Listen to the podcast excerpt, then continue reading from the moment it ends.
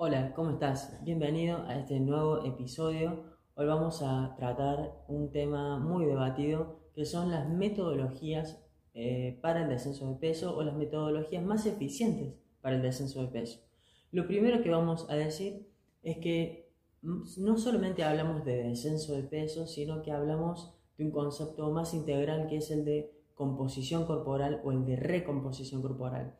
Porque sabemos que, o hay que tener en cuenta, que cuando empezamos a entrenar, principalmente cuando hacemos ejercicios de fuerza, no solamente vamos perdiendo niveles de grasa, sino que vamos aumentando los de masa muscular. ¿Esto por qué es importante tenerlo en cuenta? Es importante porque por ahí vos te, te tomás el peso y ves que tu peso no, no varía de un mes a otro y eso puede, eh, puede bajonearte en el proceso e incluso que pienses en, para qué me estoy esforzando tanto si no veo resultados en la balanza.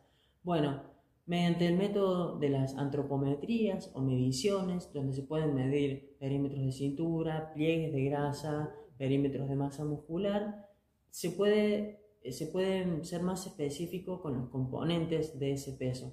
Entonces, por ahí, el mismo peso que se mantuvo de un mes a otro, cuando vamos a medir vemos que bajaron los niveles de grasa, que bajaron los pliegues de grasa, los perímetros de cintura, que están más deshinchados, que tenemos más masa muscular y eso termina siendo un, un, buen resultado en el, en el proceso.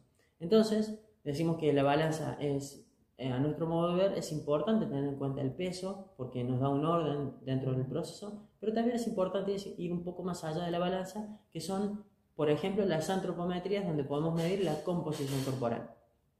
Entonces, dicho esto, ¿cuáles son las metodologías más eficientes para el descenso de peso o la recomposición corporal, como decíamos? Bueno, por un lado tenemos que entender cuáles son las fases de la oxidación de grasas o lo que se llama quemar grasas.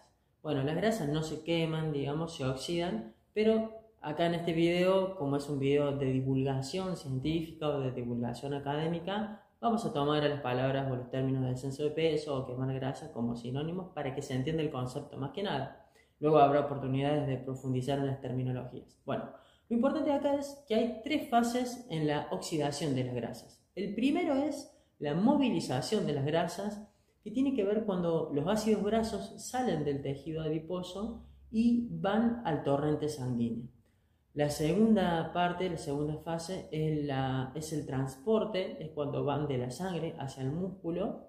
Y la tercera fase es la oxidación de grasas concretamente, que es cuando el músculo toma esos ácidos grasos, lo, bueno, son, se entran a las mitocondrias y son utilizados como energía a través del proceso de beta oxidación. Em, entonces, ¿qué, es lo importante de todo esto? Lo importante de todo esto es pensar, bueno, qué tipo de estímulos de ejercicio favorecen cada una de las fases. Eso es muy importante.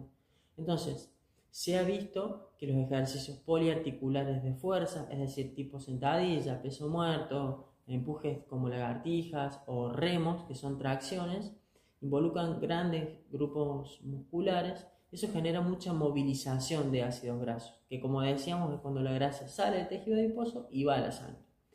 Luego la segunda fase del transporte, no hay una metodología específica de ejercicio físico que ayude a, favorecer el transporte, pero sí que el medio interno eh, esté lo más limpio posible. Y acá es donde juega un rol muy importante la hidratación adecuada eh, y la nutrición para que nuestro organismo esté limpio de toxinas em, y, la, y, los nutrientes pueden circular más libremente.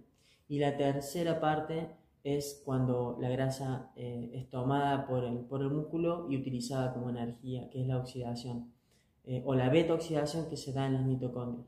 Bueno, acá lo más importante es que los ejercicios aeróbicos eh, y, y principalmente los moderados a alta intensidad, que puede ser eh, tipo intermitente o HIT que están muy de moda.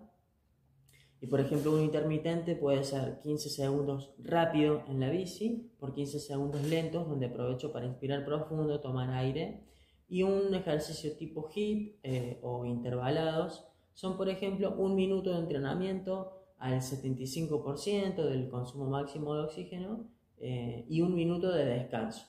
Entonces, ¿esto qué favorece? Bueno, que cuando hacemos la alta intensidad uno pueda movilizar mucha grasa y cuando en la fase de descanso esa grasa sea utilizada como energía. Entonces, esta es el, por lo menos la metodología que nosotros utilizamos, es la que más resultados nos ha dado, tanto para bajar de peso en, nuestros eh, alumnos, como para también un aumento de la masa muscular.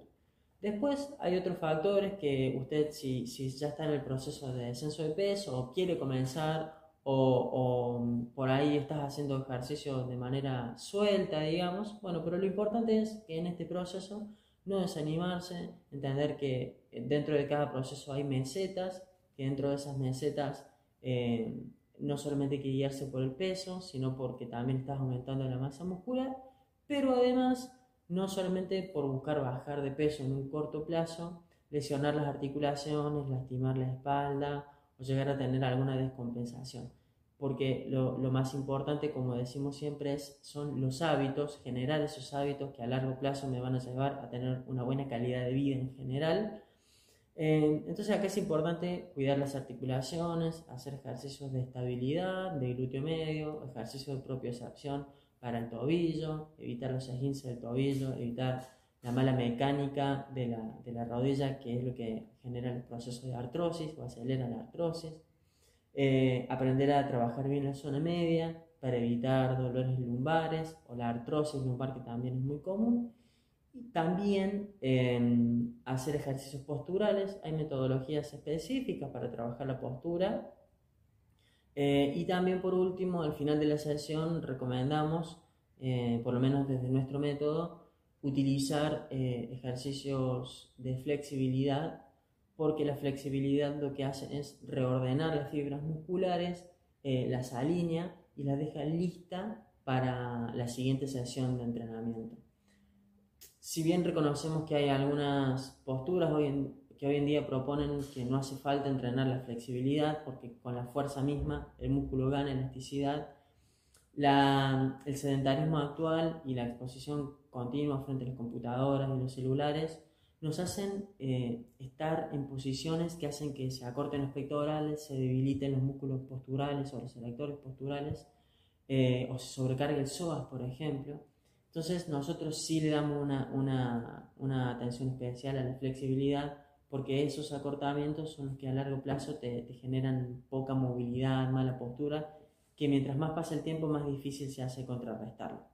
Bueno, esperemos que haya servido. Si te, te, resultó interesante, te animo a que lo compartas, que comentes, que generes interacción, porque eso nos ayuda mucho. Que lo compartas con aquellas personas que, que le, pueda, le pueda haber puede resultar interesante, le pueda servir que nos sigas en, en, nuestros medios como YouTube, en nuestro podcast, donde hablamos también de estos episodios, em, y en nuestras redes sociales que son Entrenamiento Adaptado, nuestro Instagram para mostrar nuestro servicio, y mi otro Instagram personal es de santiago.alde, donde también comparto contenido de este tipo.